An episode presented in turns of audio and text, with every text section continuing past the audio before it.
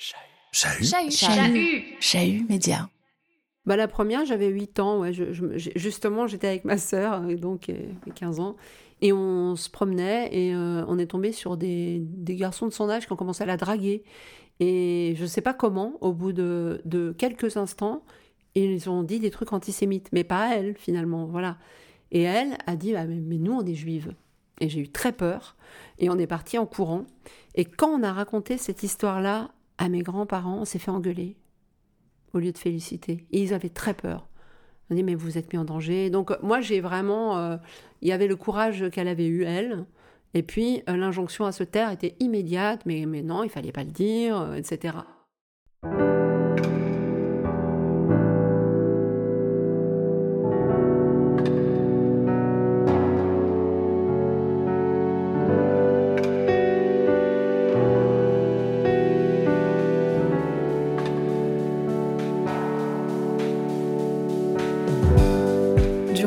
De cette série, il m'a parfois été très difficile de tailler, couper certains entretiens.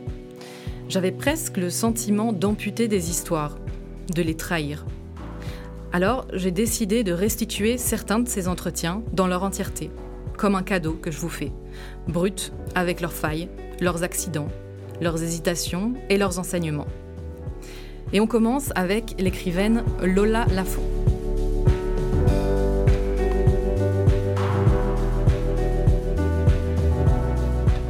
Si vous écoutez ce podcast, il est fort à parier que vous savez qui est Lola Lafont.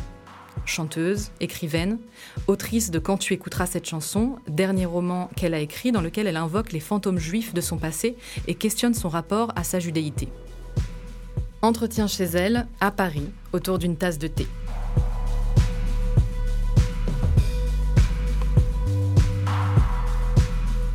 Je suis Ilana Weisman.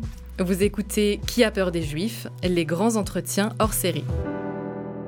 À toutes et tous, bienvenue.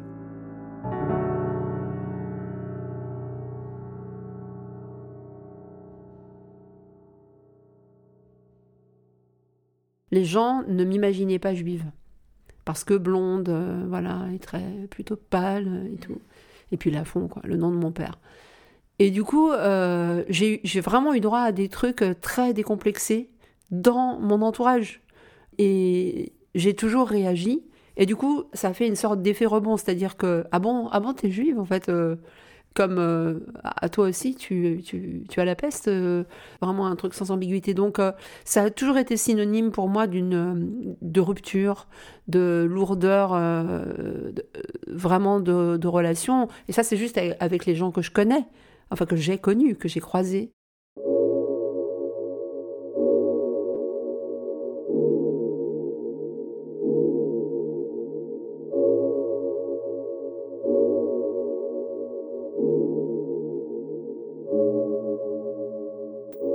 Mais là, effectivement, quand tu écouteras cette chanson, c'est la première fois que je dis je, et puis que je peux confronter euh, surtout le poids, le poids que ça a été, en tout cas pendant l'adolescence, la tentative de tourner le dos, et puis euh, un tout petit peu les conséquences aussi. C'est vraiment dans plusieurs sens, c'est-à-dire moi j'ai vraiment l'impression que dans les familles euh, européennes, je dirais euh, sur la troisième génération après la Shoah, j'ai l'impression qu'il y a quand même beaucoup, il y a eu à la fois beaucoup de mots, parce que c'est pas qu'on n'en a pas parlé, au contraire, je dirais que pour moi, vraiment être juif, c'était euh, venir de la Shoah, ou alors ne pas avoir survécu à la Shoah. Il n'y avait pas d'autres références. Donc en fait, c'était vraiment euh, une identité de mort. D'une certaine façon, il fallait que je me sauve de l'abîme. J'ai vraiment l'impression que j'ai couru en avant, que qu'il y avait trop de morts, qu'il y avait trop de dangers, que que ma mère rêvait encore de nazis. Moi, je faisais des cauchemars de nazis quand j'étais petite. C'est fou. Les cauchemars se transmettent, hein. Il a fallu que j'aille voir euh, ma famille américaine, nord-américaine, pour avoir accès à une judéité évidemment euh, plus, plus festif parce qu'ils n'ont pas vécu la Shoah, c'est tout à fait autre chose. Donc je pense que vraiment, ouais, les conséquences dans ce sens-là, c'est-à-dire euh, une adolescence un peu étrange où on ne dit pas qui on est, mais en même temps euh, on entend toujours euh, parler de, ça. Et puis tout simplement hein, de dîner avec mon grand-oncle qui était un rescapé avec le, le, matricule sur le poignet, puis le fait qu'il était muet. C'est-à-dire qu'il ne parlait vraiment pas, jamais. Et puis avoir dans sa famille des gens qui, qui vivent médicalisés, enfin, sous calmant perpétuel, sous, sous antidépresseurs tout le temps, etc. Ce genre de conséquences très concrètes, en fait.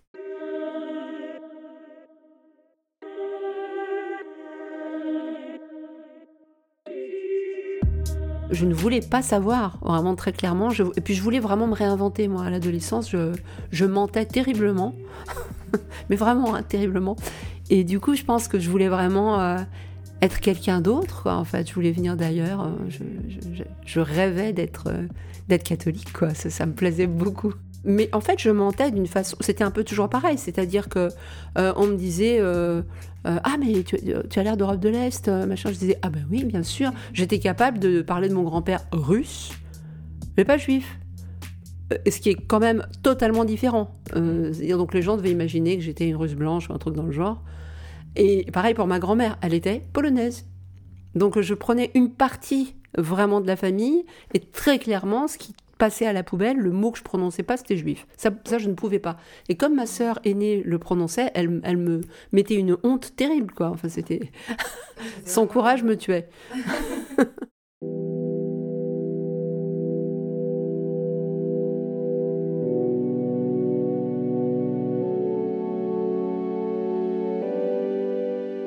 je me suis dit, tu dois le faire. Tu dois plonger dans, dans, ce, dans cet abîme que c'est euh, cette famille.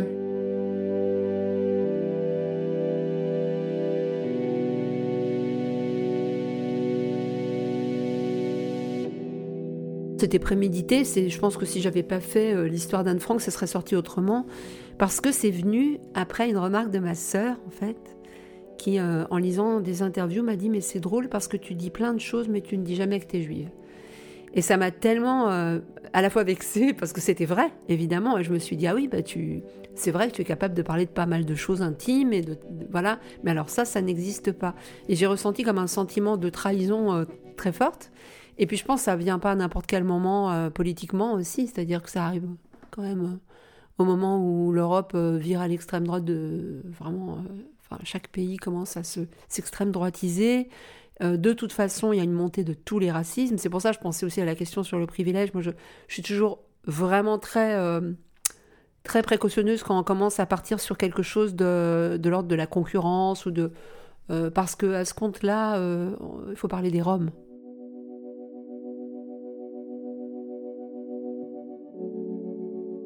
Par exemple, la génération de ma mère, euh, qui a été euh, toute petite, euh, cachée, et, voilà, c'était une enfant cachée. Pour elle, si je lui demande est-ce qu'il y a de l'antisémitisme aujourd'hui, elle va me dire mais non, pas du tout. Parce que son échelle, c'est celle-là. En fait, son échelle, c'est est-ce qu'il y a la guerre Est-ce qu'on est fâché, fâché Est-ce qu'on est caché Est-ce qu'il y a des déportations, etc. C'est étrangement c'est resté cette échelle-là.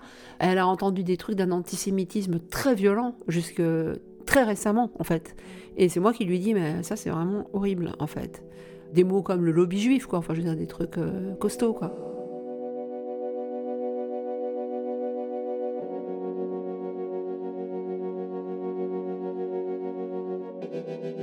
Si je regarde mon parcours militant, par exemple, c'est-à-dire de, citoyenne, hein, pas d'écrivaine, euh, je me suis pris des, trucs antisémites très violents euh, de façon régulière auquel j'ai répondu.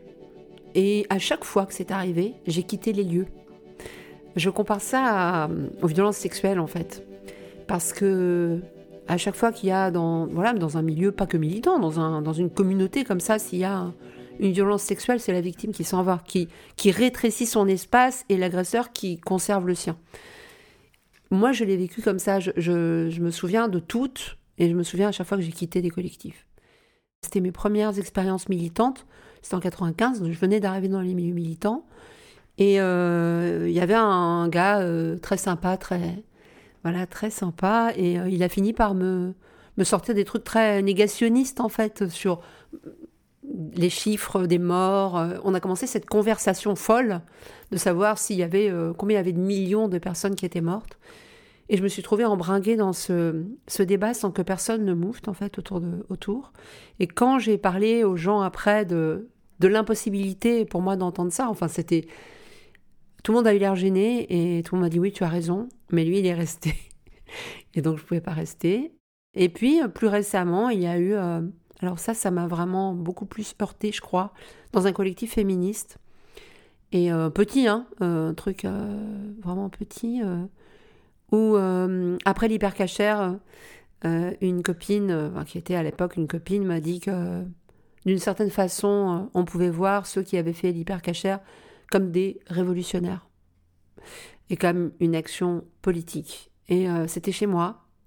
Et bah, n'a jamais remis les pieds chez moi. Mais j'ai ressenti vraiment quelque chose de l'ordre. C'était pire que de la trahison, en fait. J'ai encore le cœur qui bat quand j'en parle parce que J'étais déchirée en deux. Et puis, euh, je pense aussi au moment de, euh, la tuerie de Toulouse, euh, où je suis allée seule à, la manif et où il n'y avait pas de réaction politique dans le camp de l'extrême gauche. Il n'y avait rien. Et je me suis retrouvée seule à une manif, je me rappelle. ça a été vraiment quelque chose. Je ne pouvais pas imaginer, en fait, un acte plus tabou que celui qui avait été commis, d'assassiner à bout portant des enfants. Donc, je veux dire, il n'y a, pas d'acte plus oui, vraiment plus terrible, plus tabou. Quand il y a eu personne, je me suis dit voilà, tu. Euh, si la politique c'est partager des valeurs, partager des certitudes, je sais pas, des émotions, là tu es seul.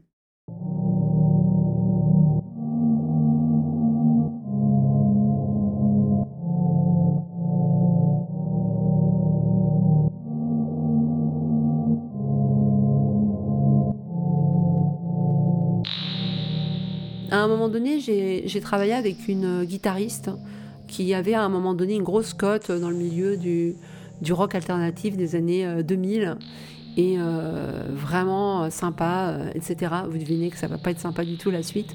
Et on était avec d'autres musiciens et très vite elle a dit que si on n'était pas juif en fait dans ce métier on réussissait pas. Et donc là je suis restée très calme, je lui ai expliqué, je lui ai dit bah, moi je suis juive, ça me gêne vraiment là cette, ce truc là.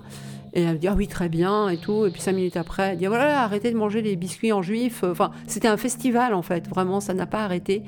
Naïvement je me suis dit comment euh, elle peut euh, être cette personne euh, qui milite pour plein de choses. Je ne vais même pas faire la liste, plein plein plein de trucs et qui est frontalement raciste. Il y a un mélange de, de rage, de peine et de danger, de conscience du danger. Je me suis retrouvée récemment, euh, c'est un cliché, mais pardon, euh, dans un taxi où j'ai eu vraiment un discours euh, antisémite et je, à la fois je voulais sortir et à la fois il était une heure du mat et enfin cette sorte de mélange, je savais pas ce qui était pire, rester avec lui, sortir au milieu de la rue, voilà. Mais oui, c'est tout ça à la fois et, et puis il y a ce il y a ce truc de, de ça ne s'arrêtera jamais. Moi, c'est vraiment quelque chose où je me dis, euh, j'ai un moment où à la fois je me dis, ça ne s'arrêtera jamais. Il va falloir lutter toute ta vie. Euh, donc, euh, je peux me dire, voilà, c'est comme ça. Et après, je peux être vraiment écrasée par cette idée où je me dis, mais voilà, donc, comme je disais, il y a 90% de ma famille qui est morte à Auschwitz. Et puis, évidemment, moi, je ne suis pas directement menacée. Mais pourtant, je dois porter ce, truc. Voilà, les paroles ou les actes. Je pense à ce type violent, quoi.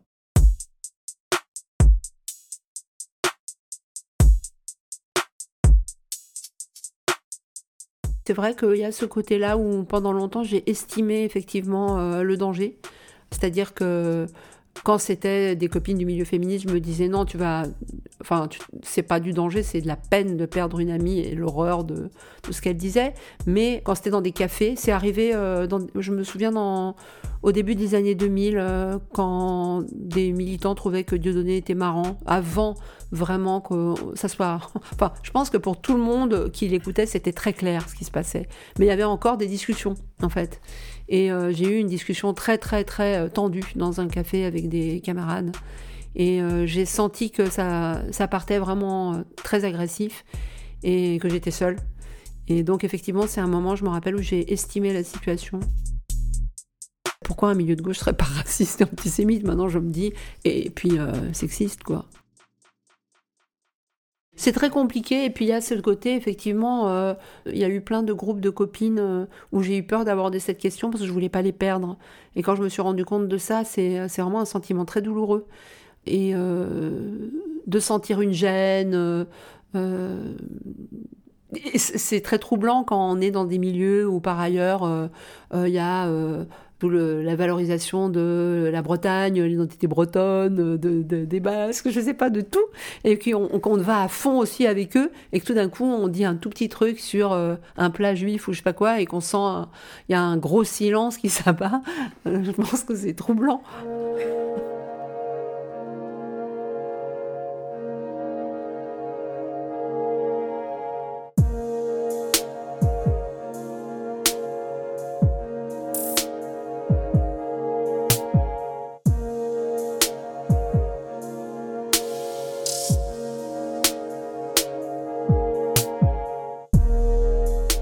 Puis il y a eu des trucs, je, vais failli dire plus drôle, mais oui, c'est ironique. J'ai eu, euh, eu euh, un ami, euh, enfin il est toujours là, mais qui a un prénom juif et qui par ailleurs est protestant en fait.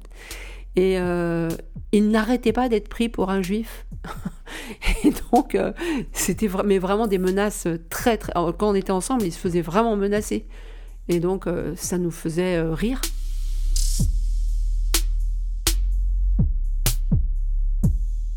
Les mots qu'on emploie, c'est-à-dire que évidemment euh, que euh, on sait très bien que tout d'un coup, si quelqu'un euh, politiquement commence à, à, parler de, je sais pas moi, de, de Soros et de Jacques Attali alors qu'il parle d'un sujet qui les concerne pas, on sait très bien qu'on est on est mal. donc voilà, alors ça peut aller. Je me souviens à Nuit debout, il y avait des Soraliens en fait qui ne se disaient pas Soraliens et ils avaient une pancarte où c'était les banksters ce truc hyper années 30. Euh, donc on était allé un petit peu avec des amis les, les questionner, quoi.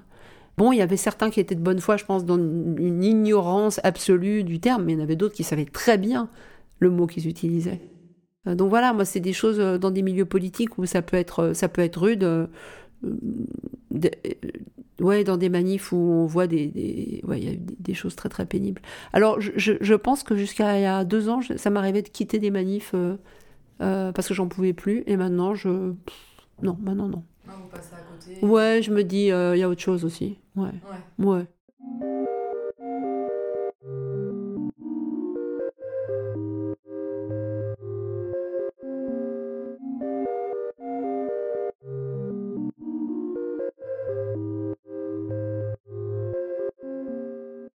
Je crois que ce qui se construit de façon positive est très récent chez moi euh, euh, et que je le dois beaucoup à une génération de militantes et de militants euh, plus jeunes. Depuis 5-6 ans, je dirais, à, tout ce qui est, qui est devenu juif vénère et qui est maintenant orage, à tout ce qui est le rare, à tout ce qui est Golema, tout ça, où je me suis rapprochée. Euh, et puis évidemment, j'ai fait juif révolutionnaire. Tous ces gens-là m'ont épaté euh, il y a quelques années. Vraiment, j'en ai ressenti un grand soulagement d'afficher une identité de gauche euh, féministe et juive et, et d'avoir ce courage quasiment, j'ai trouvé parfois décontracté par rapport à ma génération. Je trouvais que ça faisait vraiment beaucoup de bien, un bien fou. Donc je pense que ça a, vraiment aidé euh, cette prise de parole, ben voilà, euh, ou la vôtre euh, sur les réseaux. Je trouve que c'est vraiment très très important.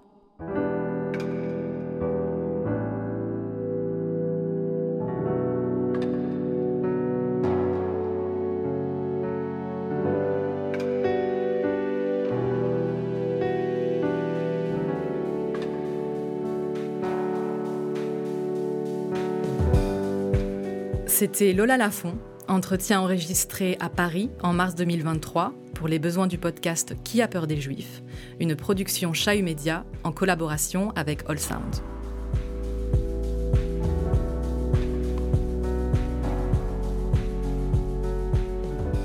Qui a peur des Juifs? Antisémitisme, la tentation perpétuelle. Une série documentaire podcast d'Ilana Weisman, réalisée et produite par Chahut Média Carole Harari et David Brun-Lambert. Prise de son, Marc Achlimi, Sullivan Clabot et Thomas Meunier. Mixage et mastering, Studio All Sound. Musique originale, César Depuy.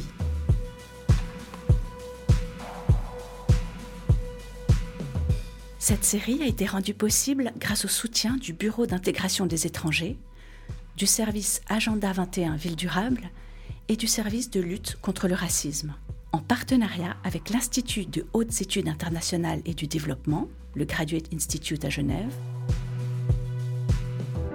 Un remerciement tout particulier à Daniela Sebeldi, au BIE, à Johan Gourfinkiol, à la CICAD, et à David Rodogno, du Graduate Institute.